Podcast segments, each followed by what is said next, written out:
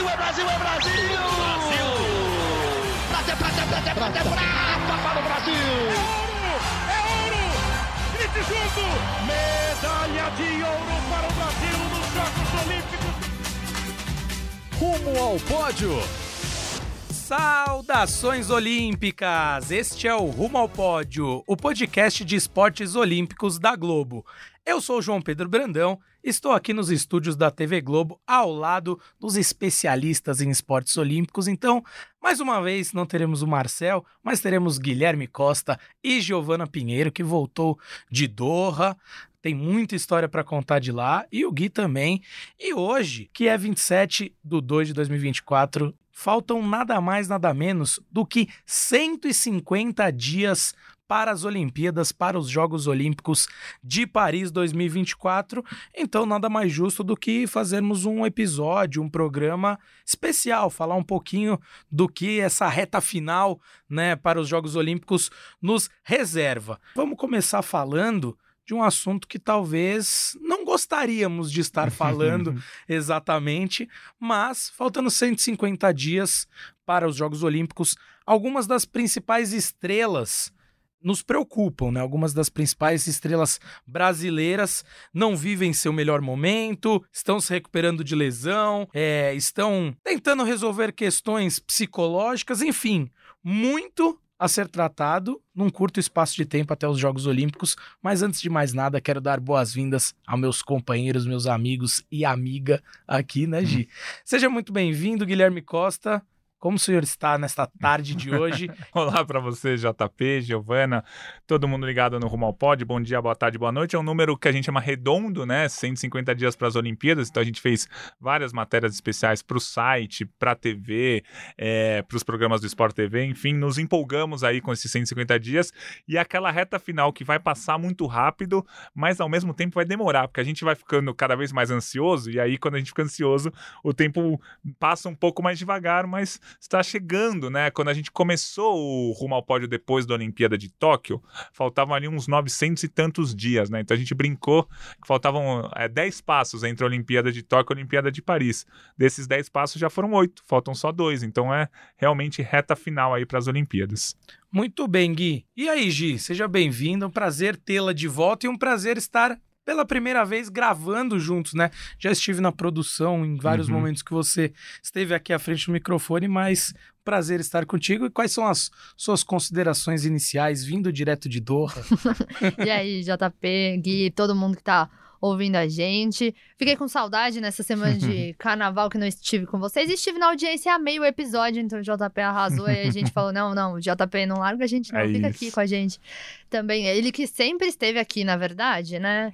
Muito antes de aparecer com a sua bela voz, mas já estava aqui comandando a gente. Acho que o Gui já falou muito bem disso, mas eu acho que o frio na barriga ele fica cada vez maior, ao mesmo tempo que o frio na barriga começa a vir um pouco de ansiedade e até de receio de algumas classificações, né? Eu acho Sim. que é, tem alguns esportes que são, entre aspas, premiados e a gente consegue saber uma classificação com muito tempo de antecedência. E eu acho que essa galera já tá muito tranquila. E tem muitos atletas que, assim como a gente, jornalista, que não sabe se vai ou não, também tá ali correndo atrás da sua classificação. Então, eu acho que. Eu sempre.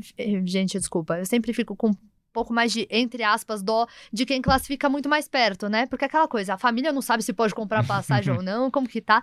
E a gente começa também a, a entender qual vai ser o tamanho da delegação, se vai ser uma delegação do tamanho que foi Tóquio ou não, se o coletivo ali, uhum. as modalidades coletivas vão, é, entre aspas, prejudicar de não classificar, enfim quais são as reais chances, como estão nossas estrelas que preocupam, enfim, acho que agora é, passa na real, eu acho que passa até rápido demais, porque tem competição hum, atrás de competição uhum. e vem que vem e chegou, eu acho.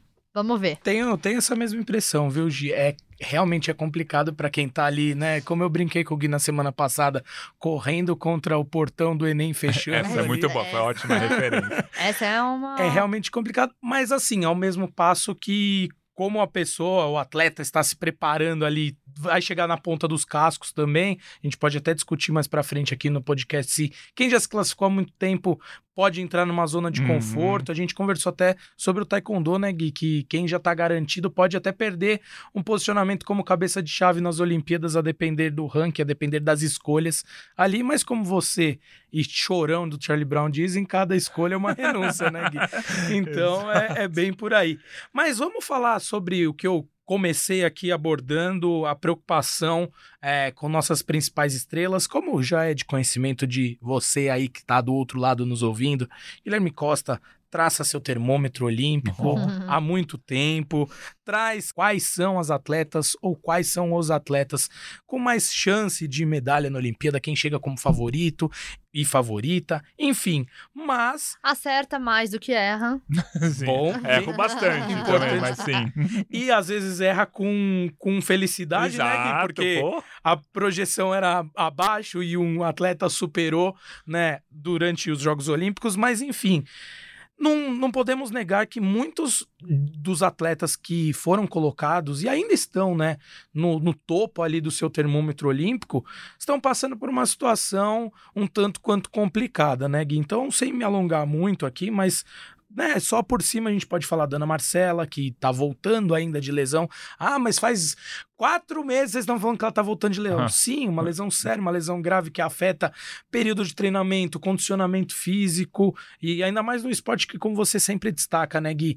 É, a chegada na, na- nas, nas provas de águas abertas, não só na maratona aquática, né?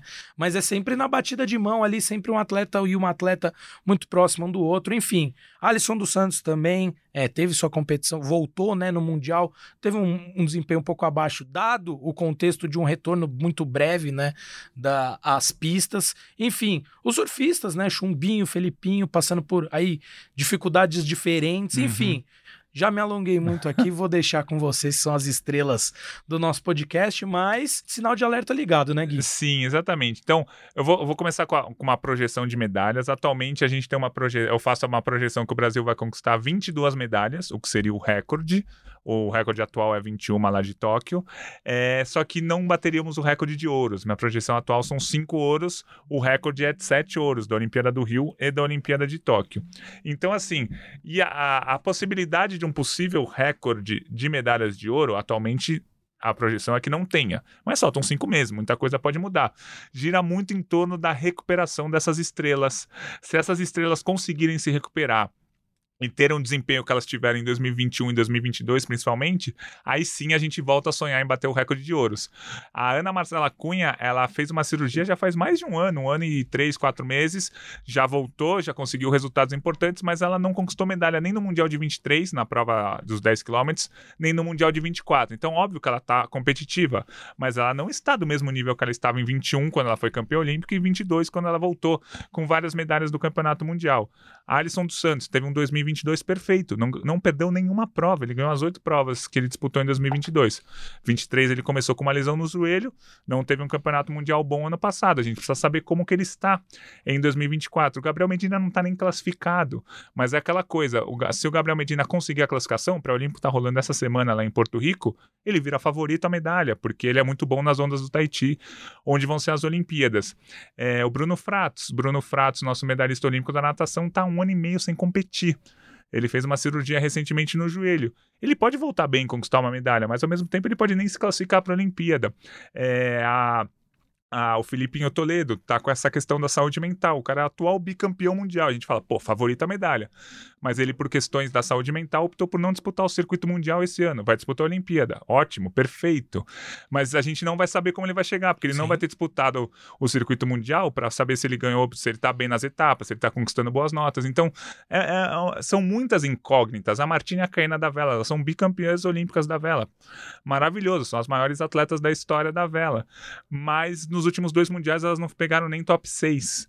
O que é estranho para elas. E a gente fala, pô, meu, tem tantas dúvidas que se todo mundo que eu falei aqui tiver no auge da carreira, a gente vai ter seis ouros a mais. Uhum. Mas é, são todos, a gente tá com uma incógnita em cima de todos esses. Então a gente fica pensando, pô, acho que é, talvez esse recorde não venha, porque assim, tudo bem, eu falei seis, sete nomes aqui, talvez um ou dois vão ganhar medalha de ouro, que é o perfeito.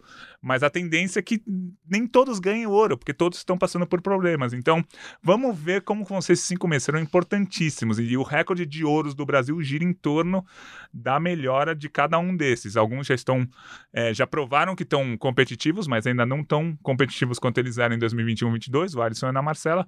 Outros, a incógnita é total. Bruno Fratos.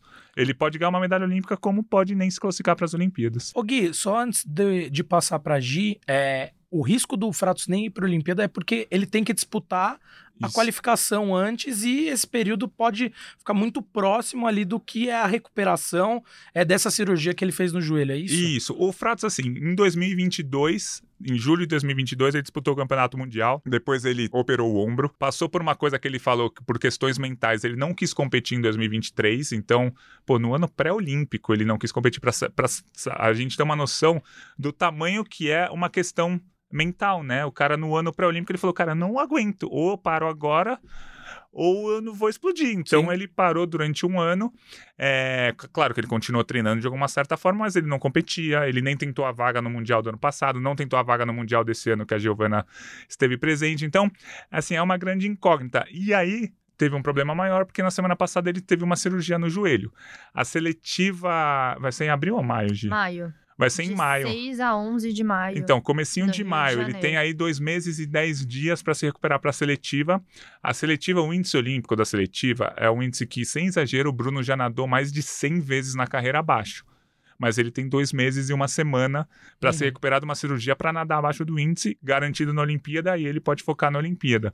Mas é isso, é um agravante. Ele tem que pegar a vaga. Outros atletas desses que eu citei, o Alisson já tem vaga, na Marcela já tem vaga, Felipe Toledo já tem vaga, Martini Caena já tem vaga, e o Isaquias, que a gente nem citou direito, a gente comentou muito do Isaquias já aqui, mas a gente não citou hoje. Isaquias passou ano passado, a gente já acompanhou, passou ano passado inteiro praticamente sem treinar, né? Então, Uhum. são vários e vários atletas que a gente está como incógnita. Se tudo der certo, o Brasil bate recorde de ouros com sobra, mas é difícil dar tudo certo com tantos problemas. Sabe o que eu fiquei aqui refletindo sobre enquanto o, o Guilherme falava? E eu acho que tem também uma questão, e até talvez uma ressaca pandêmica dessa Sim, com história toda. certeza. E eu não tô falando só da parte mental, que tem muito isso, não só no esporte, como na vida. Nossos Uhum. contextos sociais mudaram muito, a gente ficou muito tempo fechado e de repente uma carga de social, digamos assim, completamente diferente de responsabilidades e no esporte, e um calendário esportivo completamente bagunçado. Uhum. E aí eu vou voltar pra ser a tia da periodização de novo. Mas a gente sempre fala disso, né? O- os atletas estão muito acostumados, é, a, a preparação física está muito voltada para isso, no sentido de, de ter a época do Mundial, de ter o pico para o Mundial que vai garantir a vaga, ter o pico para competição. Então a gente viu, por exemplo, agora um campeonato de esportes aquáticos numa época que não era para estar tendo, entre aspas, essa competição. E isso aconteceu o ciclo inteiro, né? Então o Tóquio foi adiado basicamente um ano, né? Então, esse calendário, esse ciclo que a gente tem, a gente tem um ciclo espremido, Sim. literalmente. Coincidência ou não, a gente tem um ciclo de mais lesões, de mais Uhum. problemas com saúde mental, é, mais questões relacionadas a, a muitas coisas que são intrínsecas na sociedade também, né? Não só no esporte. Mas eu acho que não deixa de ser um reflexo também do que a gente tá passando, sabe?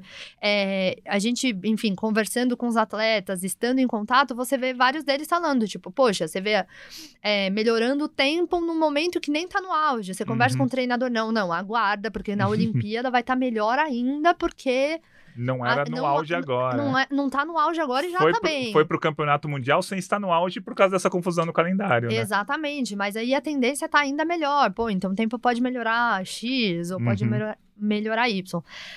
A questão é que a gente hoje vive uma corrida contra o tempo. E Uhum. talvez, para esse ciclo, isso realmente prejudique, Sim. né?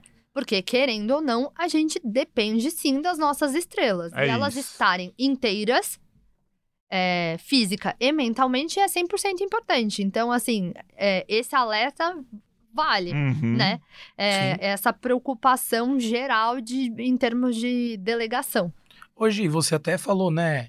Com um tom de brincadeira da, da tia da periodização, mas é, é muito importante isso no esporte. É, é algo que tá além do que a gente tenta trazer imaginar, porque para os atletas é muito importante pegando o exemplo de esportes de combate aqui, MMA, Muay Thai, é, a galera fala muito de overtraining, né? Tô treinando pra uma determinada luta, mas eu preciso tomar cuidado porque eu preciso chegar no meu auge para aquela luta. Por isso que a gente tem, pegando um exemplo, acho que o MMA é mais, né, um esporte mais conhecido atualmente, os atletas têm ali quatro, seis meses entre uma luta e outra, se o cara é Sim. o campeão, mas ainda porque existem ciclos a serem respeitados dentro desse período. Então, o tempo que o cara vai se recuperar da última luta, o tempo é, de recondicionamento físico, porque o cara também fica um tempo sem treinar, ele perde é, massa muscular, ele Uhum. ganha um pouquinho de gordura no corpo, isso é normal de qualquer ser humano. Então, tudo isso que você falou, dessas competições espremidas, isso afeta demais. E, infelizmente, a gente ainda tá vivendo isso e não tem tantos dados para né, cravar, bater o martelo, mas eu não tenho dúvida que daqui uns anos a gente vai, em algum rumo ao pódio, edição mil e pouco, é, a gente vai estar falando disso. Olha, vieram os dados da época de 2020 até 2026 e realmente tiveram mais lesões, porque é muito importante o respeito a esses processos, as- as- a essas etapas dos ciclos. Então, eu, eu acho que afeta demais, né, Gui? Dando o exemplo da natação, por exemplo, é, 2022, maio teve a seletiva olímpica. Desculpa, 2023, perdão. Maio teve a seletiva para o Campeonato Mundial. Julho teve o Campeonato Mundial. Outubro teve os Jogos Pan-Americanos. E, e fevereiro agora o Campeonato Mundial. Então, num período que era para você ter só nadado uma seletiva e o Campeonato Mundial, você nadou a seletiva, o Campeonato Mundial, os Jogos Pan-Americanos e um outro Campeonato Mundial. Então, isso dá uma bagunçada em toda, toda a Não, cabeça e é deles, muito, né? E é muito natural, e você até vê casos que não, não necessariamente é, são tão graves, digamos assim, mas é assim: é uma gripe que você pegou no meio do processo, não nadou um resultado, não Isso. foi pro Mundial. Aí já bagunçou tudo de Entendeu? novo. É, é uma gripe que você pegou depois do PAN, é uma possibilidade de, enfim, de escolha, de ciclo. No caso, por exemplo, da Bia Dizotti, é, que a gente tá falando de uma prova mais longa, ela fez uma cirurgia é, no, no ovário, Uhum. numa questão, enfim. é, que não era necessariamente ligada ao esporte, Uhum. né? Assim, não era uma lesão de joelho, alguma Uhum. coisa nesse sentido. E numa, uma semana ou duas semanas antes, ela tava fazendo um treino de 100 vezes 100, não era isso? É isso. Então, assim, é, é outra periodização de treino. Enfim, ela tava tentando estar no seu auge ali, mas ela tá numa, numa volta de Numa cirurgia. volta de cirurgia, só que tem que estar no auge porque é o treinando mundial. muito. É, nossa, é uma loucura. Então, a tendência é que ela esteja no melhor dela na Olimpíada. Enfim, e aí você vai vendo os parâmetros, né? Claro, a gente tá falando de diferentes esportes. E até tava conversando é, essa semana também o quanto o treino muda de acordo com o que você tá fazendo, né? Então, se você tá fazendo uma prova de 100 metros no seu Uhum. treinão, você tá fazendo uma prova de 400 metros. Ah, não, mas é um quarto da pista e a pista toda é Não. rapidinha, a mesma coisa. Não. É totalmente, Totalmente diferente. diferente. é. é. O tanto que você O roda é volume, diferente. A o- musculação é diferente, Uhum. tudo é diferente. E, e o que eu acho que aconteceu nesse ciclo também, o, pelo menos o, o meu pensamento e o que eu já conversei com algumas pessoas também. O ciclo foi mais curto, né? Três anos, né? A Olimpíada foi em Tóquio, agora Paris. Geralmente, quando é um ciclo normal de quatro anos, o primeiro ano muita gente utiliza para dar aquela descansada. Algumas mulheres vão ser mães, alguns, algumas, alguns atletas, homens e mulheres, vão fazer cirurgias que estavam, entre aspas, devendo do último ciclo tal. Então você tem um ano para dar uma relaxada. Com um ciclo de três anos, você não tem esse ano. A Olimpíada foi em 2021, 2022 já tinha campeonato que classificava para a Olimpíada de 24. Então não teve esse descanso. E aí. Muitos atletas pensaram, pô, o ciclo é menor, três anos, eu aguento ir numa tocada só. E tiveram um 2022 fantástico. Mas aí em 23, entre aspas, quebraram de alguma forma, ou fisicamente ou mentalmente. Casos do Isaquias, do Alisson, da Ana Marcela, todo mundo foi voando depois da Olimpíada. 21 ganharam medalha, 22, mundial perfeito, medalha e tal. 23, o corpo pediu um arrego, né? Porque não teve um descanso. Então acho que, de novo, calendário pós-pandemia enlouqueceu todo mundo. E é uma coisa que eu sempre. A, a gente que tem. é, enfim, a gente que é jornalista e não tá no treino deles todos Sim. os dias, acabou Tóquio, Tóquio era uma coisa que a gente fala, não, não, mas três aninhos agora para a próxima bem isso. Olimpíada. E aí a, a resposta de quase todo mundo quando você fala de novo ciclo, né? Aham. E aí? Tanto que agora a gente começa a projetar, né? E aí, vai ficar depois? Até pra próxima? 2028. Como que você tá e tal? A pessoa vira pra você e fala, Calma. Se você treinar todo dia, você vai entender o porquê que eu fico É isso. preocupada, né? É isso. Tipo, o estar lá, o auge, né? Ele é muito legal, mas a construção disso é muito pesada. Ela desgasta não só o físico, quanto o mental, quanto o familiar, Uhum. quanto abrir mão de estar dia dos pais, dia das mães, É. Natal, é, tá próximo de família. É, a gente volta pra música do chorão, né? Cada Mas. escolha uma renúncia. Vai ser o título do podcast. É. Cada, Cada escolha escolha- uma renúncia essa vida. É. É isso, mas eu acho que, enfim, é- é- esse ciclo é essa. É, esse olhar, assim, talvez. Hoje, e tudo isso que você falou, é, ainda inclui o fato de que a maioria dos atletas olímpicos são muito jovens, né? Então eles também estão abrindo mão de.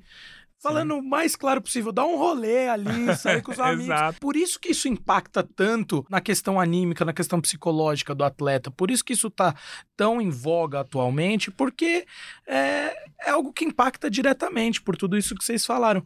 E só pra gente finalizar esse assunto, Gui, a gente estava até conversando em off aqui sobre o Abner Teixeira, que também chama a atenção por uma opção. Ele que tá com os ligamentos do joelho rompidos já há algum tempo, depois do- dos Jogos Pan-Americanos, mas. Né, com, com testes clínicos, enfim, os médicos indicaram que não haveria tempo para uma cirurgia, recuperação e ele estar disponível é, né, na ponta dos cascos na- nas Olimpíadas. Então ele optou por não operar e vai para as Olimpíadas, né, com o joelho bichado, né? É isso. Então, assim, é, é, olha quanta coisa que a gente falou aqui, quantas decisões, quantas escolhas, e pode ser que ele volte com uma medalha e no fim, né, fale, pô, valeu a pena. Uhum. Pode ser que ele se prejudique, inclusive, pro próximo ciclo, a gente não sabe. É, é difícil, né, a gente falar um pouco antes, acho que foi até o, o Alex, nosso comentarista da casa do Sport TV de futebol, que ele fala, né, é muito mais fácil fazer o troca de passes do que o seleção, porque o troca de passes, É o jogo já foi. Então eu comento em cima É do que já verdade. foi, é de boa. A gente comentar antes é, é mais difícil, né? Então, enfim. Mas queria só que vocês falassem um pouquinho sobre isso, sobre essa escolha, né? Se tem mais algum atleta nessa situação pra gente finalizar esse tema, Gui. Então, o, o Abner Teixeira, ele rompeu os ligamentos do joelho lá no, no meio, do, um pouco, no fim do ano passado, um pouco antes dos Jogos Pan-Americanos, né? E aí, ou ele operava, mas aí perdia os Jogos Pan-Americanos, que é a seletiva olímpica, e perdia também a seletiva, a segunda chance de classificação, que é no começo desse ano, ou ele ia para os Jogos Pan-Americanos com tudo rompido. E ele foi, conquistou a medalha de prata, não lutou a final, né? Os dois primeiros classificavam para a Olimpíada. Então ele foi para a final e optou por não participar da final, não tentou a medalha de ouro porque ele já estava classificado para a Olimpíada. Uhum.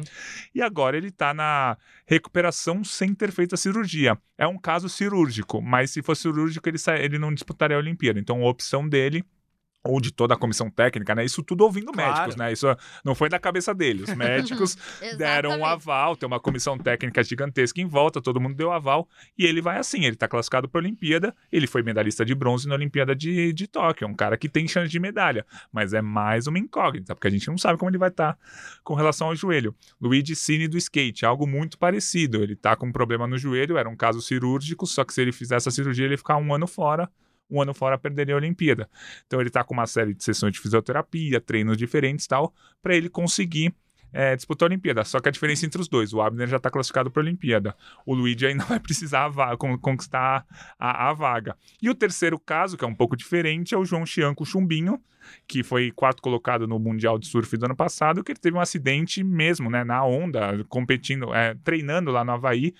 É, no fim do ano passado, ficou mais de dois minutos embaixo d'água, um acidente muito grave, que ele ficou no hospital mais de um mês e ainda não voltou a competir. Então é mais uma incógnita. Ele vai voltar nas próximas etapas do circuito mundial, a gente vai ver como ele vai, vai, vai estar, mas é mais um cara que a gente não sabe direito como que vai estar para essa Olimpíada. Então, são vários casos que, se tudo der certo, o Brasil bate o recorde de medalhas. Mas é difícil você ter 10 casos e todos, beleza, Sim. deu tudo certo. Entendeu? A gente torce. Esperamos que todos, que todos tenham tomado a decisão certa, né? A escolha Claro. do chorão, que eles tenham feito a escolha certa. Vamos ver como é que vai ser aí. E pra gente, só pra gente finalizar essa questão de renúncia também, vou trazer alguns exemplos só é, desses atletas todos que a gente tá falando. Alguns mudaram sua vida, sua rotina, a gente tava falando aqui no off também. Marcos da Almeida, do Sim. tiro com arco, de como ele, enfim, mudou a estratégia é, em termos físicos para chegar no auge, tá super bem e tá passando por um período de treinamento fora do país agora. Quem também tá em treinamento fora do país é o Carguinin, salvo engano, tá no Sim. Se Se recuperando, ele se, recuperou recuperando recentemente de lesão de e tá lá. lesão Boa. e tá lá também Bem treinando. lembrado. Que é um tempo. E aí você pega que são períodos de treinamento fora do país que são importantes pensando, né, no que a gente tá, tá falando. É, não tem a ver hum, é, nesse sentido que eu vou concluir depois, mas também que mudou pra fora por conta da mudança de treinador. Ana Marcela Cunha está Sim. muda- morando na Itália e vai continuar até Paris lá na Itália, treinando, enfim, com. Com a equipe do novo treinador dela. E falando de mudança total de vida, é o Hugo Calderano, que mora há 10 anos numa cidade de 10 mil habitantes, que chama Oxenhausen, que fica lá.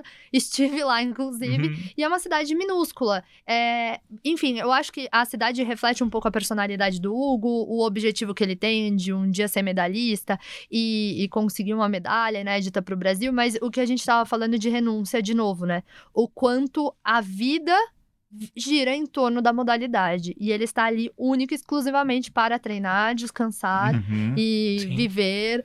É, óbvio, ele tem os hobbies dele ali, o, o ukulele que ele toca, o, o cubo mágico também que ele faz e tal, mas ele tem uma vida inteira focada pro objetivo do esporte. Então, voltando Uhum. pra parte do social, longe da família, Sim. longe dos amigos, longe de- da vida Sim. dele. Assim, vem uma vez no ano, duas, se muito três, se tiver alguma competição por aqui.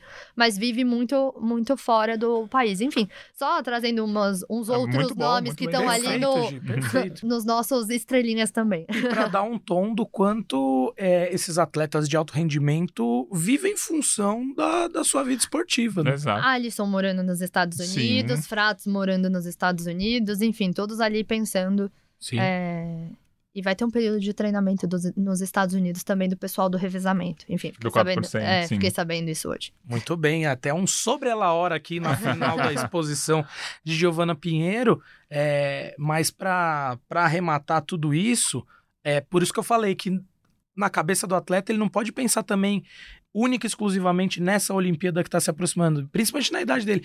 Talvez eu não consiga, infelizmente, fiz de tudo para disputar essa Olimpíada, não consegui. Vamos pro próximo ciclo, não vou Uhum. né, me arrebentar aqui pensando nisso, porque eu ainda tenho uma carreira pela frente, mas enfim.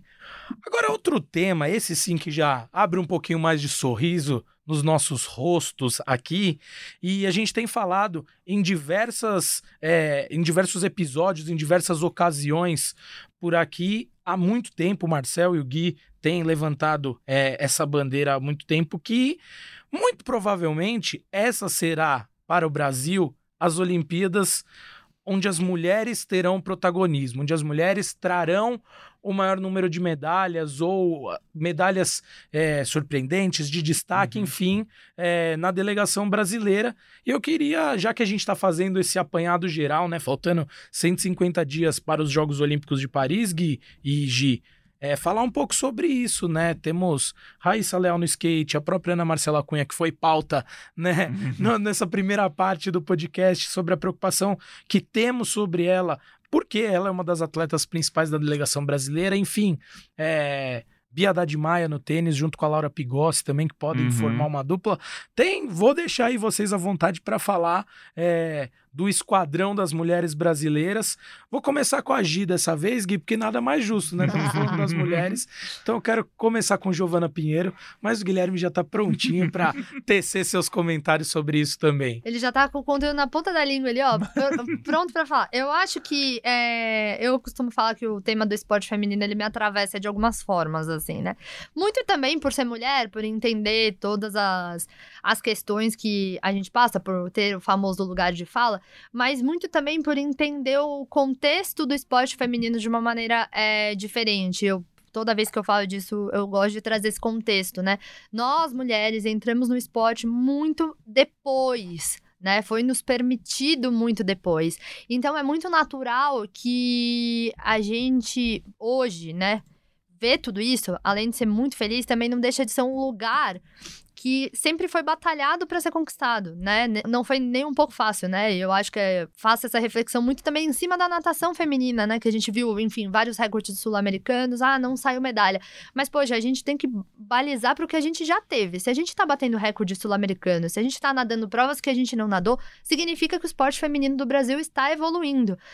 E, e muito também por uma coisa lá longe, lá, não tão longe assim, em 2020, que foi, né? Aquela movimentação das meninas do comitê é, de natação, de criarem aquele movimento, de mostrarem que, uma vez que na missão Europa, eu não sei se vocês lembram disso. A gente comentou assim. Vocês comentaram disso, né? Uhum. Na missão Europa, não foi nenhuma mulher, só a Vivi, na maratona aquática. Foram convocados 15 homens e uma, e uma mulher. mulher. Porque a Ana Marcela também optou por não Isso. ir. É, e a Etienne também optou por não ir, Isso. certo? Enfim, só pra gente ser justo naquele, naquele momento. E aquilo escancarou ali um, um olhar. E hoje, quatro anos depois, os resultados expressivos que a gente teve nesse Mundial vieram de provas femininas, né? De, entre aspas, surpresas. Então, eu acho que é uma construção do esporte feminino. E eu acho que as mulheres do Brasil hoje são o grande destaque da nossa delegação, né? Seja em esportes e modalidades é, de luta, seja em esportes modalidades até coletivas também, ali. É, enfim, uma série de bons resultados que nada mais são do que resultados que a gente regou por muito tempo, né?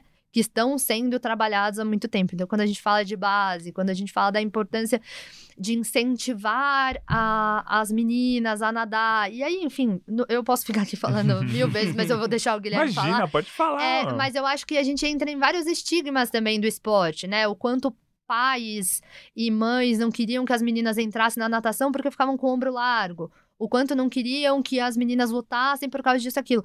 Isso ainda tem. A gente tem muito pai e mãe que não quer que a menina vá jogar futebol. Enfim, eu acho que é, faz. é, acho que a gente consegue fazer uma análise de novo, meio sociocultural, do porquê que a gente chegou nesse momento.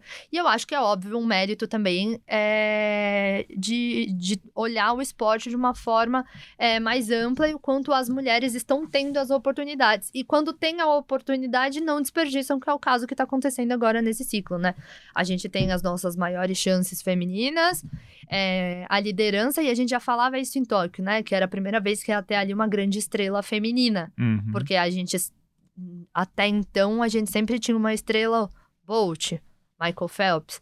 E aí a gente tem uma Simone Biles, agora. A gente tem uma Ledeck. A gente tem, enfim, nomes grandes que. Por que não, né? Enfim, coroando em Paris, que vai ser a primeira vez que vai ter uma delegação igual. Enfim, eu viajo na Não, mas maionese, mas viajar na maionese. volto Não, enfim. foi perfeito. E não me arrependo de ter passado a palavra Claro. justamente para você falar sobre isso, Gi, porque é, é claro, se temos aqui dois homens e uma mulher na mesa, é, seria é muito mais fácil você falar sobre isso e não que a gente não possa falar. A gente está aqui para apoiar justamente fomentar ainda mais é, é, o esporte feminino e, e principalmente para você que está nos ouvindo, espectador, é, acompanhar também com o mesmo afinco o esporte masculino e feminino, não, né, não E- tem e essa sem distinção. Contar, e sem contar também o olhar da própria audiência, né? Isso. O quanto a gente também já passou por um momento de tipo, ah, não, eu não assisto. E é até engraçado, né? A gente tem isso no futebol feminino. Ah, não, futebol feminino eu não gosto. Mas no vôlei, pô, eu gosto mais do feminino. Enfim, na ginástica, gosto mais. Enfim, então a gente tem vários olhares ali que, na real, cada esporte tem a sua característica, né? E dá pra gente torcer e gostar, Sim. independente do gênero. Exato, E é. é, e é importante fazer esse disclaimer que você fez de, de a pessoa critica e aí não olha há quanto tempo os homens estão praticando esse esporte e há quanto tempo as mulheres estão praticando esse esporte. E aí quer traçar um paralelo de técnica, de capacidade que não dá para ser traçado se você não guardar essas devidas proporções. Mas já, Exatamente. mas já passando para você, Gui, do seu termômetro olímpico, nada mais nada menos do que as cinco primeiras posições são ocupadas por mulheres. Vou passar aqui, Uhum. né, um review com primeiro lugar de Rebeca Andrade, segundo lugar para Beatriz Ferreira do boxe, terceiro lugar para a dupla do vôlei de praia Ana Patrícia Duta, quarto lugar com Raíssa Leal do skate e o quinto lugar com a Mayra Aguiar. Gui, aí eu passo para você comentar sobre isso, porque acho que isso é um retrato mais é, fiel de tudo isso que a gente estava falando, tá aqui estampado no seu termômetro, né? É isso, e, e, o termômetro é feito baseado nos resultados que as mulheres conquistaram em 22, em 23 e nesse, no começo desse ano. Então, se a gente pegar os mundiais de 22, o Brasil ganhou sete ouros. O Brasil teve sete campeonatos mundiais em 2022, cinco com as mulheres, dois com os homens. Se pegar o ano passado, soma todas as medalhas do campeonato mundial. Ano passado a gente já comentou aqui que o Brasil ganhou menos medalhas, foram 17, mas 11 com as mulheres e seis com os homens. Então, é o retrato do nosso ciclo olímpico. Não é que tipo, ah, eu quero que as mulheres ganhem medalha e os homens não. Não, eu quero que todos ganhem medalha. Sim. Mas a análise que a gente faz atualmente, nesse momento, é que o esporte feminino do Brasil muito provavelmente vai ter mais medalhas com as mulheres do que com os homens. Isso seria a primeira vez na história. Se a gente pegar, por exemplo, a Olimpíada do Rio em 2016, o Brasil ganhou 19 medalhas, 14 com os homens e 5 com as mulheres. Aí na Olimpíada seguinte, o Brasil ganhou 21 medalhas. 12 com os homens e 9 com as mulheres. O recorde de medalhas, diferença entre 2016 e 2021, que o Brasil bateu o recorde, foi porque as mulheres melhoraram, as mulheres cresceram muito. Então, a, a, a base desse crescimento recente do esporte brasileiro é porque as mulheres conseguiram, depois de, de muita batalha, conseguiram ao menos ter a, a estrutura parecida, ao menos alguns investimentos parecidos. Eu sempre dou um exemplo aqui do judô. O judô brasileiro, até 2006, tinha a mesma seleção masculina e feminina eles faziam a mesma coisa. Então a seleção feminina ia treinar na Geórgia. Mas por quê? O, o judô masculino da Geórgia é muito bom. O judô da, o feminino da Geórgia nem existe. Mas elas iam lá porque a seleção estava conjunto, os homens iam, as mulheres iam juntos. De 2006 para cá, já faz um tempo, passou a ter uma seleção feminina e uma masculina. Faz muito mais sentido a seleção feminina treinar em Portugal, na Espanha, que o judô feminino é melhor, do que ir para a Geórgia com judô masculino. Então, você dividiu as atenções. O judô masculino vai treinar onde é bom treinar com os homens do, do, de determinado país e o judô feminino vai para outro lugar. É, a, a, preparação é diferente, a, a, os países que você tem que visitar, as competições são diferentes. Então, criaram do, dois, duas seleções diferentes, masculino e feminino, com a mesma estrutura, cada uma viajando para onde precisa. É, em 2008 veio a primeira medalha olímpica feminina da história do judô. 2012 o judô feminino já foi melhor que o masculino e atualmente nossas grandes chances de medalha do judô são Mayra Guiar, Beatriz Souza e Rafaela Silva, as três mulheres. Então, quando você olha para o esporte feminino de uma forma igual, pelo menos, você de uma forma melhor, você olha de uma forma igual do que os masculinos, você consegue os resultados. E isso você está falando de estrutura, de comissão técnica. De, de questão psicológica, de Sim, isso. fundamentos básicos, né? Que, enfim, não, não é nada uau, é, é o básico. é isso, é o básico. É fazer o básico, é isso.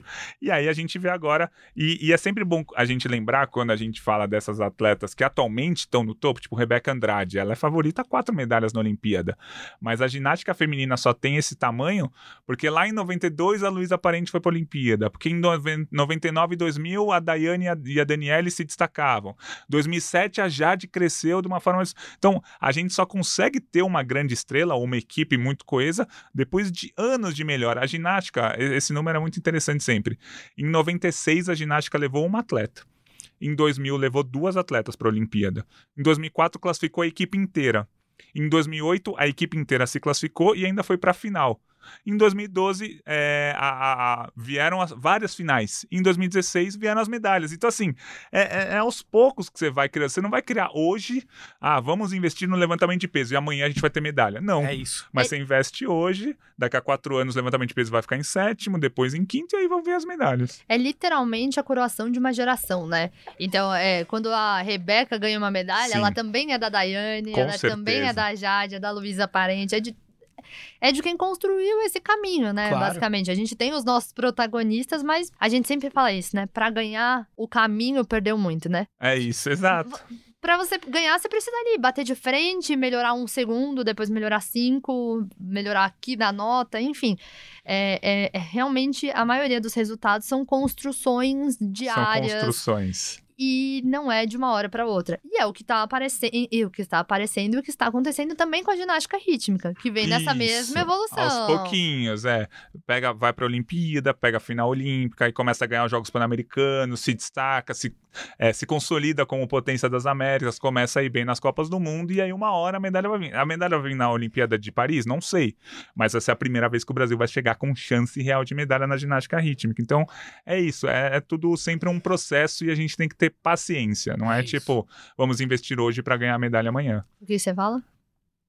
JP. Torcedores, calma. né? Ah, é verdade, muito bem colocado. Pô, Tá virando, tá virando clubinho. É, eu sou suspeito para sobre isso porque já falei bastante no último episódio e reiterei já aqui, mas cara, não existe é, nada que supere o, o processo dentro do esporte. É isso, a não ser fenômenos que surgem Sim. de 200 em 200 anos, tipo o Pelé, É o Messi, É. enfim, aí beleza, esse cara vai pular algumas etapas do processo. O Guga no tênis, é Isso. isso. é. Só, talento, Agora- só talento não sustenta. Não, É não isso. sustenta. E, e por isso que é, todas as atletas, e os atletas também no masculino, é, valorizam tanto os precursores do- da sua modalidade, porque sabe que sabem, né, que só estão ali porque muita gente lutou e batalhou esse caminho, perdeu muitas batalhas para eles estarem conquistando lá. Só para fechar esse assunto sobre as mulheres e questão de investimento, a Gi citou, né, o futebol feminino e é um pouco a editoria que eu trabalho mais, como eu já disse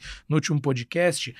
A- o Chelsea contratou em janeiro desse ano a Mayra Ramírez, uma atleta colombiana, e foi a maior contratação da história do futebol feminino. Ela- e chuta enquanto ela- eles pagaram.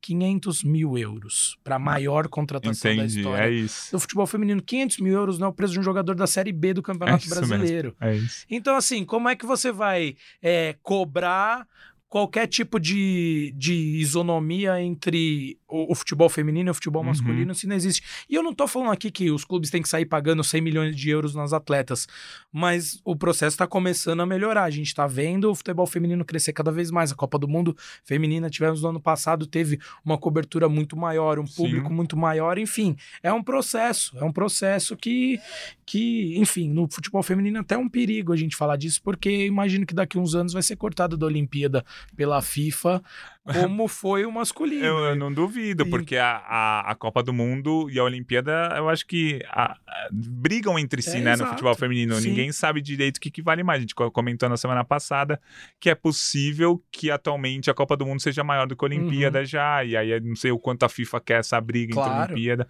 e aí vou meter talvez um sub-23 que nem fazem no masculino. Não vou fazer nenhum exercício de futurologia Ah, aqui, mas a É tendência possível, é. é que isso aconteça. Só o tempo dirá. Só o tempo dirá. De quem sabe no Rumo ao Pódio edição 1000 especial a gente esteja falando sobre isso. Mas, meus queridos, é, falando ainda sobre mulheres brasileiras, mas também um homem, rolou uma indicação ao Laureus. Né, de Raíssa Leal e de Felipe Toledo pelo segundo ano consecutivo. Então, é a maior premiação do esporte é, no mundo, não só do esporte olímpico, né? O Messi ganhou recentemente Sim. né? Então, não que o futebol não seja olímpico, mas enfim, Aham. né?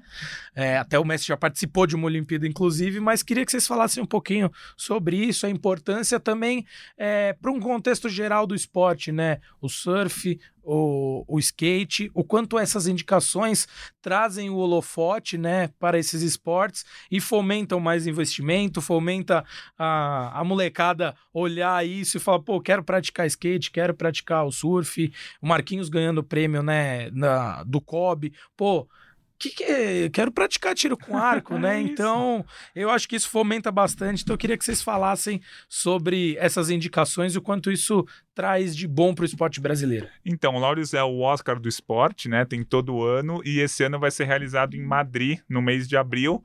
E hoje, né, na manhã desta terça-feira, na verdade, na manhã de segunda-feira, né? Uhum. Foi ontem, é, eles soltaram os indicados para cada uma das premiações. A gente tem premiação de melhor atleta do masculino, melhor atleta do feminino, é, revelação do ano, o retorno do ano, né?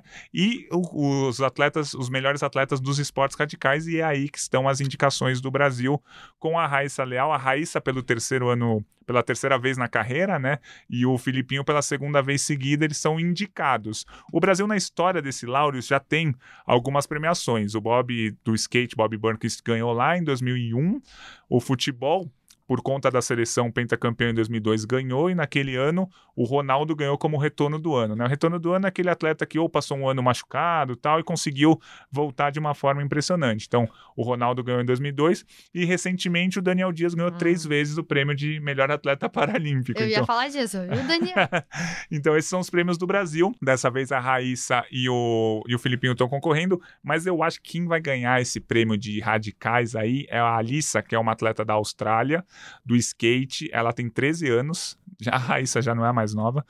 Porque assim, a A gente. Raíssa não Faz é mais tempo, nova, né? ela, ela já é tipo a Ela já é velha tia, a tia.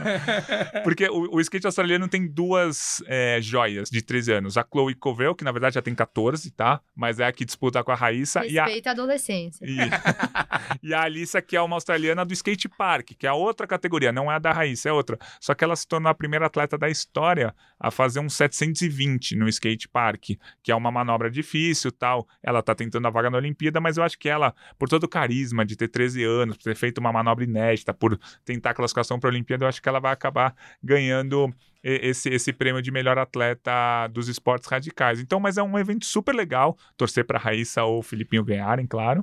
Que existe uma bancada formada Aí por jornalistas. Você votou nos brasileiros? Votei nos brasileiros, como de costume, né? Assim, Eu também é- voto nos brasileiros.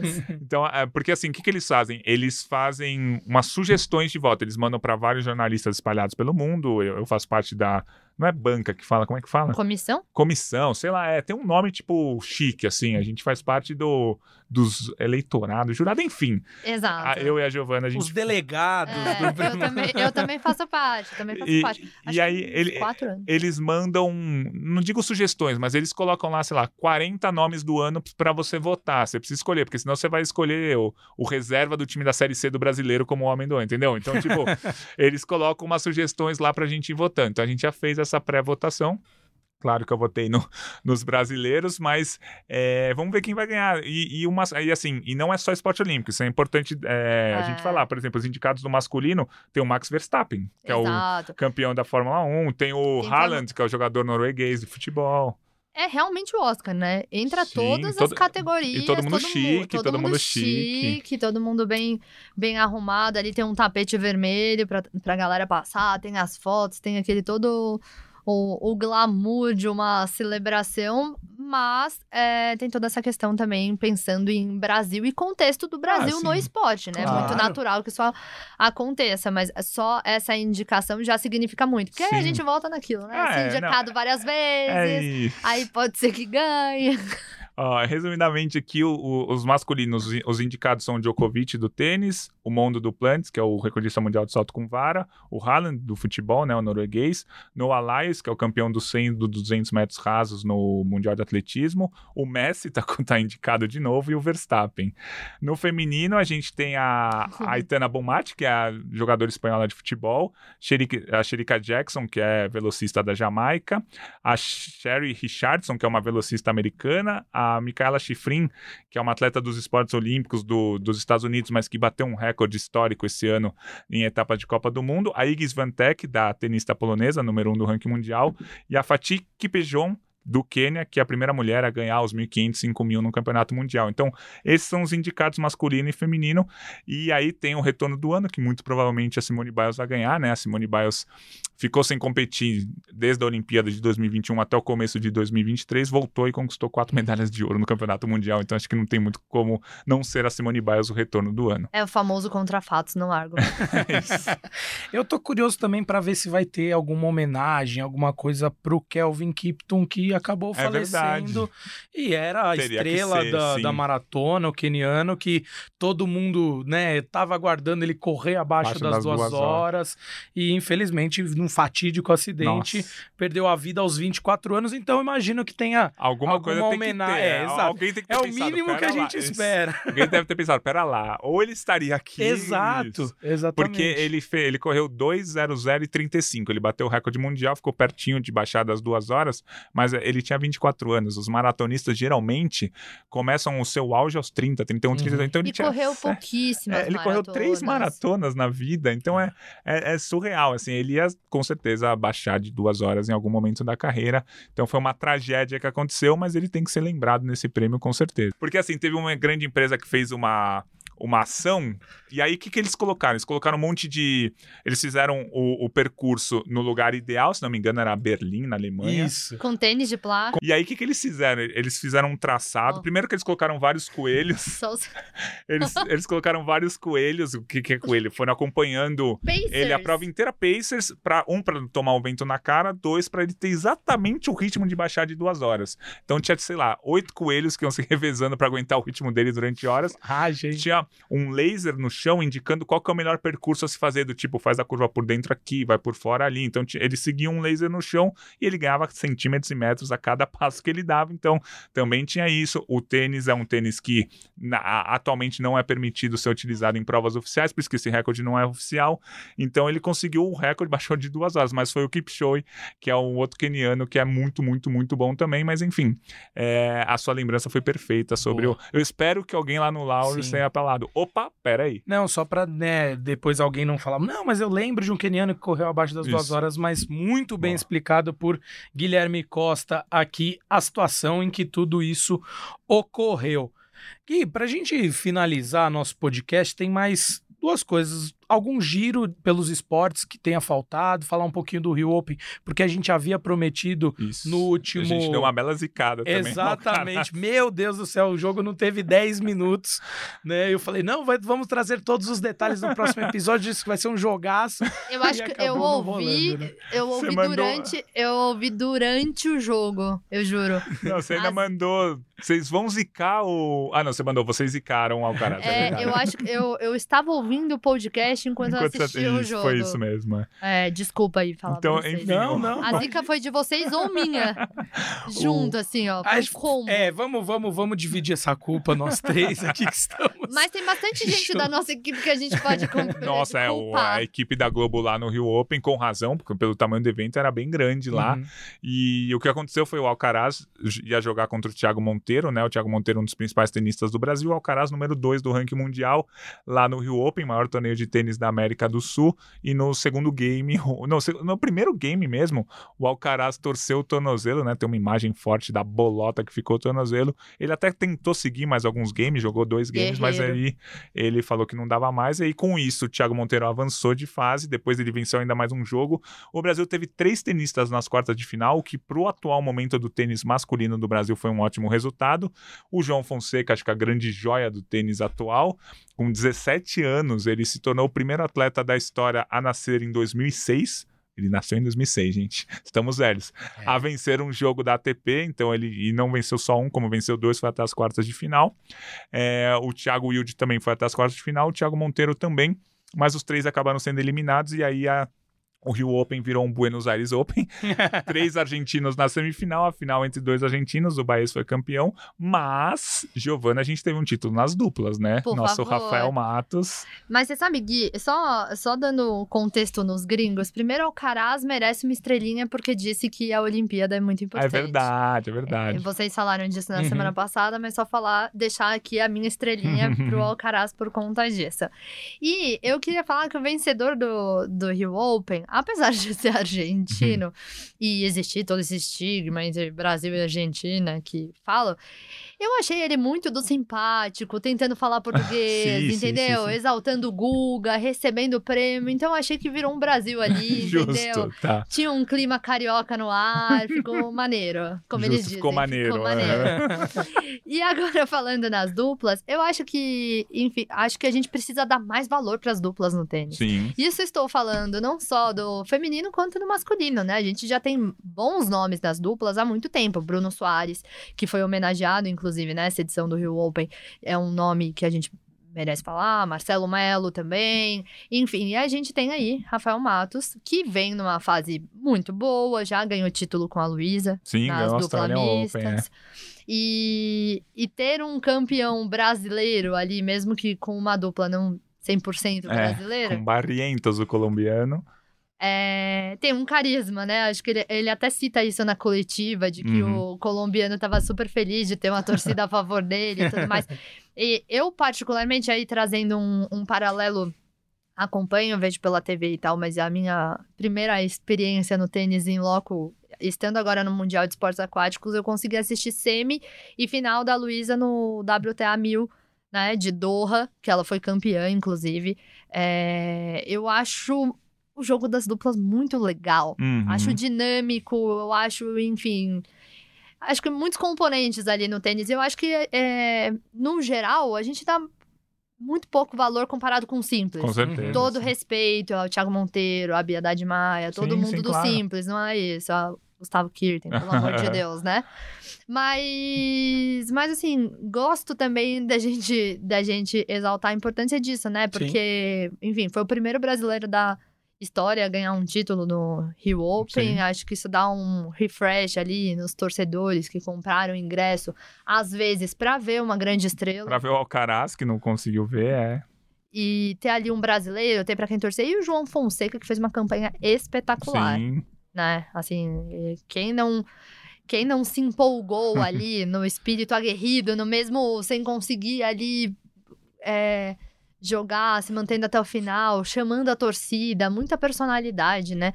E isso me chamou muita atenção, assim, no, no João Fonseca, ele falar que ficou uma semana longe das redes sociais, Uhum. né? Em prol daquilo, pra não, de repente, ver como tava aquela movimentação. Eu achei, enfim, Sim. fiquei bem otimista. Estamos empolgados. Estamos iludidos e empolgados. Com certeza. E o Fernando Meligeni, né, publicou nas redes sociais dele um, um- uma análise breve, simples assim, mas que eu achei muito legal e merece ser citada aqui, falando sobre o João Fonseca, que é um jogador muito talentoso, que mostrou muita técnica, mas que a gente precisa ter paciência. Claro, É um garoto é de isso. 17 anos, que bom que chegou em quartas de final. A gente vai continuar torcendo.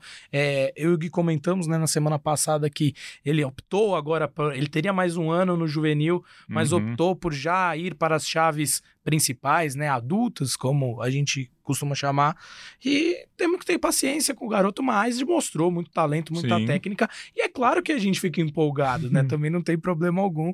E seguiremos na torcida por ele. E pegando um gancho do que a gente falou sobre as duplas, né? O Bruno Soares recebeu uma homenagem lá na, na quadra Gustavo Kirten.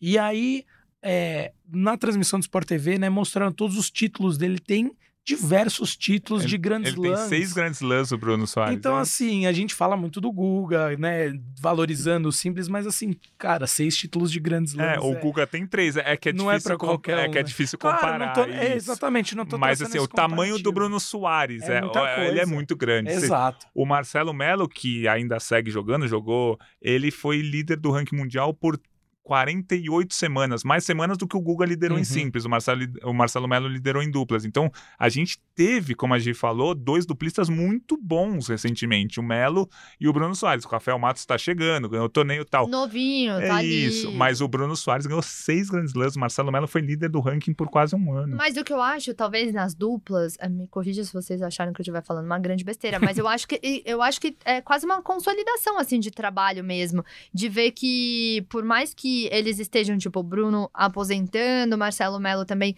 é, jogando ainda, mas a gente já tá surgindo o Rafael Matos, Sim, a gente tem temos. e, e no, no na, na simples depois do Guga a gente ficou meio ali, né? Sim, Sim, é. sim. Então, é. A gente dependia de uma grande estrela. Nas duplas, a gente tá vendo uma consolidação de um tênis que, enfim, é de dupla, nem sempre é 100% brasileira, muito pelo Uhum. contrário, que é uma coisa muito mais dinâmica, às vezes troca de parceiro Uhum. aqui, e no outro competição, outro parceiro. Então, eu entendo que é um pouco mais complexo de conseguir é, adaptar, mas ao mesmo tempo eu enxergo muito carisma e muita troca de cultura mesmo. Com Isso certeza, sim. isso conversando até com a Luísa, assim, né? De, de você ver é, outras. outras eu, eu brinquei isso com ela no off, inclusive. Eu perguntei pra ela. É, cara, eles jogam com alguém que não fala português. Então Aham. você imagina que a sua primeira, a sua primeira percepção é falar inglês, né? Inglês, ou enfim, o que seja. Mas no caso dela é, é inglês. Ela tá jogando com uma holandesa. Sim. Uhum. E que Agora. essa holandesa brinca e fala receba, né? Lembra? Então, exatamente. Tem toda uma história. tem toda uma troca cultural. É, essa história do receber é engraçada. Conta aí, conta aí, que eu- você você entrevistou a Luísa e ela explicou pra você. Quando, quando tava tendo a competição, é, os meninos do polo aquático gritavam: receba! Eu- contexto, né? Tava rolando o Mundial de Esportes Aquáticos, os meninos do polo aquático foram lá e ficavam gritando. E todo mundo surgiu ali entre um grupo de amigos, todo mundo perguntando, meu, mas por que, que eles falam tanto receba e tal? E aí a gente foi conversar. É, a Luísa, por conta também do Luva de Pedreiro e tudo mais, a Luísa, num determinado momento, foi comemorar um ponto perto da holandesa e falou receba, e ela achou aquilo maravilhoso, ela achou aquilo muito A divertido. holandesa ficou falando receba. Aí ela- e aí a primeira palavra que ela aprendeu foi receba. E ela achou aquilo muito maneiro, então ela começou a comemorar assim também, receba. e aí o público foi e aí junto. o público foi junto, bom. os torcedores de bola aquática e virou. Enfim, por que, que eu tô falando isso, né? Essa questão cultural, ela também é muito legal, Sim. né? E eu até perguntei pra ela, eu falei, ah, como que é esse negócio? Primeira língua, né? Você fala muito inglês, porque você passa o tempo todo fora. E acontece muito isso com os nossos duplistas, né? Uhum. como não necessariamente são duas pessoas do mesmo país, pega ali de outros países, então você precisa muito, e é um reflexo, né? É, não é fácil você pensar em outra língua tão rápido. E quando você foi jogar com a Bia, ela falou que o que acontecia é que às vezes a gente falava inglês entre a gente, a gente Entendi. ficava tipo, ei, Que loucura. por que que a gente tá falando? Então, ela falava, you, não, vai você. Então, então é, é uma curiosidade boba, assim, mas enfim, voltando pra essa questão das duplas, que é muito legal. Mas é, eu queria saber como é que ela explicou pra holandesa, pra Demi Schurz, o que, que é o ela, receba. ela mostrou o vídeo do É, Luva de Pedreiro. Porque assim, porque Mesmo assim é É, difícil a Porque a, a explicação. né? palavra em si, receba, não significa nada, assim, no contexto de comemorar um ponto, mas ao mesmo tempo todos nós comemoramos, assim, assim, todo mundo pegou essa, esse negócio do É, o Luva do contexto Pedreiro. cultural fica, ah, recebe É. essa. Isso. Né? Exato. Então, assim. Vira uma coisa meio, meio vai bênção, né? Receba, receba essa bênção, receba aí. Mas é, hoje você falou isso aí, é curioso. Da, da, a gente vê isso em esportes coletivos, né? Jogadores que vão jogar, passam muito tempo fora e estão jogando com brasileiros e falam em outras línguas. E existe aqui pra gente já ir pra reta final do nosso podcast virar clima uma, mais, uma mais resenha. leve, a aldairização das Essa é pessoas. muito Você sabe boa, dessa né? tese? Porque o Aldair foi jogar na Roma e ele falava um italiano com português que ninguém entendia Exato, nada, né? exato. Conta aí. E no fim das contas, o Aldair, um grande zagueiro brasileiro, disputou a Copa do Mundo de 94 com a seleção brasileira, um dos zagueiros mais técnicos que a gente já teve. E, e a galera brinca que ele jogou muitos anos na Itália, ele jogou muitos anos na Roma, mas ele não falava italiano. Só que ele também não falava português. e aí o Aldair ele fala um idioma próprio, que não é nem italiano, nem português, e a galera tenta se comunicar com ele. E muita gente tava falando isso do Casimiro, volante da Aham. seleção brasileira, que passou muito tempo na Espanha, no Real Madrid, e que ele não tava falando nem português, nem espanhol, mas ele tinha um sotaque, que ele tava passando por essa por esse fenômeno aí. E é uma coisa muito. E é uma coisa muito nossa, né? Aí, trazendo uma outra coisa dessa questão Hum. de língua, é, eu vi a, a Ana Marcela, por exemplo, é, dando entrevista em inglês ali, depois da prova no Mundial de Esportes Aquáticos, super rolando. Mas quando teve a conferência, né? Ela tava ao lado de duas atletas, eu não vou lembrar a nacionalidade exatamente, se você Aham. lembrar de cabeça, me fala. Mas eram duas atletas que falavam inglês, né? Assim, já meio Aham. que fácil. A, a, a holandesa Sharon Van der. Hall lá. e uma australiana, salvo engano. Pode ser. é. E aí as duas estavam fáceis ali, elas até ajudaram o, o tradutor da Ana Marcela a uma palavra ou outra ali, a dar uma traduzida pra galera. Mas o que eu acho, nesse caso especialmente, a Ana Marcela optou em falar português em respeito à língua portuguesa. É isso, É a é. minha língua materna aqui nessa conferência eu vou falar. Porque ao mesmo tempo, enfim, a gente tá brincando Uhum. assim, né? E falando. E nessas competições é realmente a mistura do Brasil com o Egito. Cada um fala uma coisa e aí tem que se comunicar e aí dá um jeito, né? E tudo. Tudo funciona, mas o quanto também o atleta, às vezes, ele dá entrevista ali em inglês e tal. E chegou no momento em que quer Sim. falar em português porque é respeito ao meu país e as pessoas. É, um com posicionamento, É um de certa forma. posicionamento, sim. Exatamente, isso. de respeito Claro. com quem te E- assiste. E ao mesmo tempo, para os jornalistas é muito bom, claro que ele precisa arranjar um tradutor depois. Mas é que o, ele vai dar uma entrevista, uma sonora que a gente chama, muito melhor na língua Perfeito. dele do que o inglês. Em inglês ele vai falar, "Ah, ok, it's a pretty good, não sei o que lá, e pronto. Vai o ser muito mais amarrado, né? isso. O português ele vai se expressar, o atleta vai se expressar de uma forma muito melhor. Então é bom para os jornalistas, desde que tenha um tradutor ali, ou alguém que possa falar o que, que a, a atleta e o atleta estavam falando. Enfim, só. Não, Gostei. Perfeito, mas foi, é uma boa reflexão mesmo. E sem dúvida, é, na sua língua nativa, você sempre vai expressar da melhor forma aquilo que você está pensando. Gui, Gui, pra gente fechar mesmo agora, Uhum. é, a gente falou, né? Hoje, nesse dia 27 de fevereiro de 2024, faltam 150 dias para as Olimpíadas, mas também estamos na marca aí, amanhã mais exatamente, faltarão seis meses para as Paralimpíadas. Brasil, que a gente sempre fala aqui, né? Ainda não é uma potência olímpica, mas é uma potência paralímpica. É, voou de conquistar medalhas no último, nos últimos Jogos Parapan-Americanos. E já são 122 vagas garantidas para a delegação brasileira. Gi, o que esperar da delegação brasileira nessa Paralimpíada? É, mais recordes, quem que se destaca, enfim, fique à vontade para falar, porque é outra marca, né, redonda, seis meses chegando também, tá batendo a porta, já tá na reta final. Tá pertinho ali. E você sabe que eu passei os últimos dias lá no Comitê Paralímpico. Acho que é, toda vez que eu falo do Comitê Paralímpico, eu gosto de destacar isso, né? Um centro de excelência, um dos melhores do mundo, não deixa de ser um celeiro não só de grandes atletas, mas de grandes talentos, muitas competições que rolam lá, não só do esporte paralímpico, mas também do, do esporte convencional, como como um lugar específico para o esporte, que tem toda a estrutura. E, enfim, é, eu acho que o Brasil, há quatro edições de jogos seguidas, ele termina no top 10, né? É uma, é uma marca e tanto, e é um conceito, digamos assim, né, é, de longevidade, né? Um conceito de, é, de esporte a longo prazo, como a gente já tá falando aqui há, há algum tempo, né? Então, o que eu acho mais legal é, nisso é que a gente chega com os principais nomes em várias modalidades, em várias provas em específicos. Então, a gente tem o Paralímpico mais rápido do mundo, que é o Petrus Ferreira. A gente tem a Beth Gomes ali é, nas provas de pista, de, de campo, é, como recordista mundial. É, como campeã também. Enfim, Maria Carolina Santiago na natação. Eu posso ficar aqui uhum. um, um, bom tempo falando sobre, sobre nomes e, e eu acho que o legal também de ver no esporte paralímpico é isso, né? Existe uma atleta de 16 anos podendo tentar classificação e existe um atleta de 64 anos que também tá brigando por medalha é, em esportes diferentes e por aí vai. Amanhã vocês vão ver na telinha da televisão.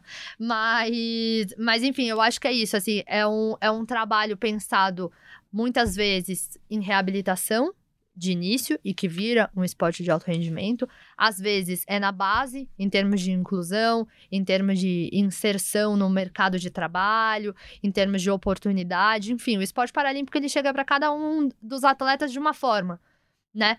E em todas elas é, é possível escalar ali os resultados e chegar em, em feitos como esse que a gente vê sendo construído. Termômetro paralímpico você tem? Eu não tenho exatamente o termômetro paralímpico, mas já dá para ter uma noção pelos campeonatos mundiais do ano passado e de 2022 que o Brasil vai bater o recorde de medalhas de novo. Vai, assim, o top 10 super consolidado, assim, com certeza o Brasil vai ser top 10 e aí vai brigar ali para ser sexto, sétimo, oitavo com a Austrália, com a Holanda, é, a China, a Grã-Bretanha e Estados Unidos são as grandes potências. É, aí briga, o Brasil briga com a Holanda, Ucrânia, Austrália ali para ser sexto, sétimo, oitavo colocado. E assim, acho que quando, quando eu converso com o Comitê Paralímpico tentando entender por que, que o Brasil é uma potência paralímpica, e ainda bem que o Brasil é, já, já é uma potência consolidada, ele dá alguns motivos, né? O centro de treinamento que é muito bom, como a gente falou. É, a, não é que o Brasil foi bom numa geração, o Brasil já está consolidado, já tem, já tem várias gerações que são boas, como a Giovana falou, então isso também conta bastante. Vários esportes que o Brasil ganha medalha. É, na, última, na última Paralimpíada, o Brasil ganhou medalha em 14 esportes dos 22, é muita muita coisa. Em 70% dos esportes o Brasil foi ao pódio. Mas o principal ponto que eles falam é o seguinte: como a sociedade brasileira ainda não sabe incluir as pessoas deficientes, essas pessoas vão atrás do esporte em busca de oportunidades. Então, o esporte acaba ganhando com isso. Assim, é óbvio que a gente queria que tivéssemos uma sociedade melhor. Não temos. Não tendo, o esporte aproveita isso e pega as pessoas deficientes para conseguir bons resultados no esporte, muito por conta disso.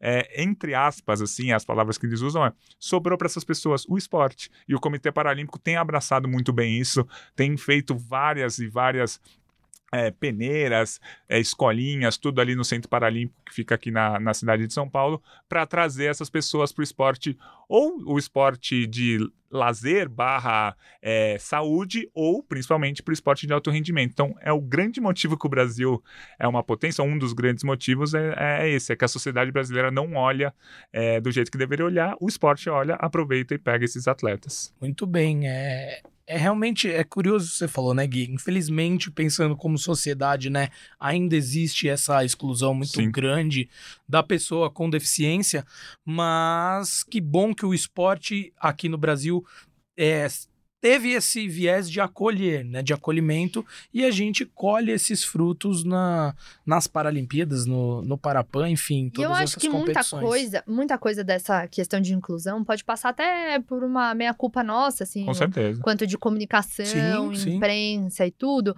porque o que eu sinto é, da maioria dos atletas e das pessoas e do movimento paralímpico como um todo, os nossos grandes atletas, ou eles foram descobertos por um olheiro que viu o Petrúcio jogando bola e falou: Esse menino é rápido, vamos levar ele Uhum. numa escolinha. Ou a Beth, que estava andando de ônibus, e o motorista de ônibus falou: Tira uma carteirinha para você não pagar a passagem de ônibus. E aí, lá tirando a carteirinha, ela encontrou a galera do basquete. São, às vezes, acaso que levam esses atletas a chegar no esporte paralímpico. Se a gente talvez tivesse uma comunicação de massa, Uhum. Isso poderia ser muito Uhum. maior. A nossa delegação poderia ser muito maior. Não dependeria de um boca a boca da gente ter que falar: você conhece? Entendi. Você Perfeito. precisa levar? Leva seu filho lá conhecer. Enfim, eu acho que é um trabalho de longo prazo. A gente tá falando disso tudo. É, de ter pessoas plantando, falando, transmitindo, mostrando jogos, encarando o esporte como alto rendimento. A Uhum. gente não tá aqui pra falar, nossa, que história bonita essa. Não, é Vamos medalha. inspirar. É, Não, é termômetro, é Sim. medalha. Vamos ver quem vai ganhar, quem é o e, a, melhor. e a é gente isso. Ganhou, fala tanto ganhou, isso no- nos esportes convencionais, Isso. de nossa, o, pra- o Brasil é um país de mais de 200 milhões de pessoas. Imagina quantos talentos não estamos Sim. perdendo porque não tem acesso ao esporte. E isso se aplica, assim, completamente também ao esporte Aham. Paralímpico, sem dúvida alguma. É exatamente. A pessoa, ela transforma a vida através do esporte. Isso não importa qualquer que seja. Pode ser pra mim, que tô tentando é, correr uma prova de 5 quilômetros aqui na, na rua. Uhum. Pode ser, enfim, no alto rendimento e não importa com que ele seja. Eu acho que a a- quando a gente começar a falar de uma cultura um pouco mais de massa, isso, a tendência é a gente ter mais talentos aqui, mais talentos Sim. ali e por aí vai. Enfim, eu acho que é um trabalho que tem sido feito, né? Então, por exemplo, o Comitê Paralímpico do Brasil, é, brasileiro, tá fazendo agora todos os finais de semana até, enfim, eu não vou saber exatamente, mas perto da Paralimpíada, todo final de semana tem competição em cada um dos estados. Então, Uhum. isso não é uma forma também de você conhecer talentos, de se aproximar, de fazer inclusão, enfim. E, e, e tentar, de uma certa forma, ir construindo tudo isso. Com certeza, Gi. E assim, é, a gente falou, né, pensando no alto rendimento, mas e aí não tô falando só do esporte paralímpico, não, o esporte como um todo. É, é uma ferramenta socioeducativa, é uma ferramenta que abre portas. É, o, o, o treinamento de alto rendimento ele pode formar muitos atletas que vão competir na Olimpíada, que vão jogar uma Copa do Mundo, mas vai formar também muitos cidadãos para a sociedade como um todo, né? O Fernando Diniz fala muito sobre isso e eu acompanho demais ele né, nessa ideia, penso igual a ele que Cara, mais do que formar um medalhista olímpico, você forma um cidadão que vai. é, eu brinco, falo, pô, eu joguei, fui é, mais de 11 anos federado. Mas eu não era bom o suficiente para virar um jogador, eu era bom estudando. Mas o tanto que o esporte mudou a minha vida, me fez conhecer pessoas que na minha bolha eu não conheceria, me fez Uhum. ter visões de mundo diferente, me formou mesmo como uma pessoa melhor para a sociedade. Então, é, a gente fala, fala sobre isso, não é à toa, a gente tá jogando palavras ao vento, não é porque a gente acha bonitinho, é porque a gente viveu, né, isso e vive cobrindo o dia a dia dos atletas, estando próximo a eles e ouvindo o relato deles, né? E você sabe, JP, uma coisa que eu ia falar quando a gente tava falando lá no começo, eu ia falar disso. Meu treinador de, de corrida, Vanderlei Oliveira, só fazendo uma digressão é, nesse sentido, ele fala uma coisa que é, eu tento correr, né? É, E ele fala: o atletismo é ciência e paciência. E Uhum. vale pro começo lá do podcast, quando a gente falou da É verdade. construção dos resultados, e serve pra nossa vida também, né? Não adianta, é, que nem você tava falando, as lições que você trouxe do basquete pra sua vida. E talvez, às vezes, no treino, numa prova, que não é uma. Você vê também lições do que você pode tirar pra sua carreira profissional e tudo mais. Por isso que a gente defende o esporte como inclusão e também como construção de cidadãos Sem no nosso país. Enfim, é isso, gente. Cultura esportiva. Exatamente, mas foi muito bacana essa reflexão final aqui. É, passo para vocês dois, Gui, Gi, se tem algo que esquecemos de falar, algo relevante que, que, tem, que tá rolando aí no esporte mundial, o momento é agora, Guilherme Costa. Não, eu acho que agora a gente falou muito de várias coisas que aconteceram, mas essa semana agora vai acontecer muita coisa legal no esporte para vocês ficarem ligados no Sport TV, no GE. Globo tal, que tem o Mundial Indoor de Atletismo, tem pré-olímpico de vela, tem pré-olímpico de surf, é, tem pré-olímpico de wrestling, tem pan-americano de levantamento de peso que vale pontos para o ranking olímpico, tem grande slam de judô no Uzbequistão, enfim, é uma tá tendo a Copa Ouro feminina de futebol, é uma semana recheada de competições super importantes para o Brasil nessa reta final de preparação. Então fiquem de olho lá no GE. Globo, Sport TV e tal, acompanhando todas as notícias. E na terça que vem a gente volta para fazer um resumão da semana, o que que aconteceu de bom e ruim, que vagas que o Brasil pegou e que vagas que o Brasil não pegou. Espero que a gente não fale dessa segunda parte, porque o Brasil vai pegar todas as vagas possíveis. É isso, assim torcemos. Gi, É isso, eu, eu acho que esse podcast foi bem profundo. Tivemos Foi, papos foi bem, mesmo, bem foi muito legal. profundos. e aí, Gostei. espero ter substituído o Marcel à altura. Se você que está ouvindo aí gostou, não gostou, tem alguma crítica, pode me procurar nas redes sociais e tecer seus comentários. Claro, sempre com muito respeito, mas estou aberto às críticas do grande público. Nosso de- pupilo, não vai reclamar não. de você que ouve o Rumo ao Pódio, mas é legal demais, um prazer gigantesco estar ao lado dessas duas feras aqui, Guilherme Costa e Giovana Pinheiro, que sabem tudo e mais um pouco de esportes olímpicos. Um breaking news aqui é que o João Fonseca abriu mão da premiação dele no Rio Open é, para não perder o status de atleta amador. Ele que ainda tá, né? Nesse- A gente falou tanto de decisões de É vida, isso. ele ainda está pensando se vai fazer faculdade nos Estados Unidos, se vai seguir é, imediatamente a carreira profissional no tênis, mas pensando em atuar no tênis universitário americano, ele não poderia ter esse status de jogador profissional, né? Então, receber uma premiação isso. já o faria configurar como um jogador profissional, então abriu mão de um dinheiro aí que É, se ele porque- quiser mandar para mim, eu tô aceitando. o, o máximo que ele pode receber sendo universitário, sendo amador, digamos assim, são 10 mil dólares no ano. Uhum. E essa premiação do, do Rio Open passou com certeza muito de 10 mil dólares.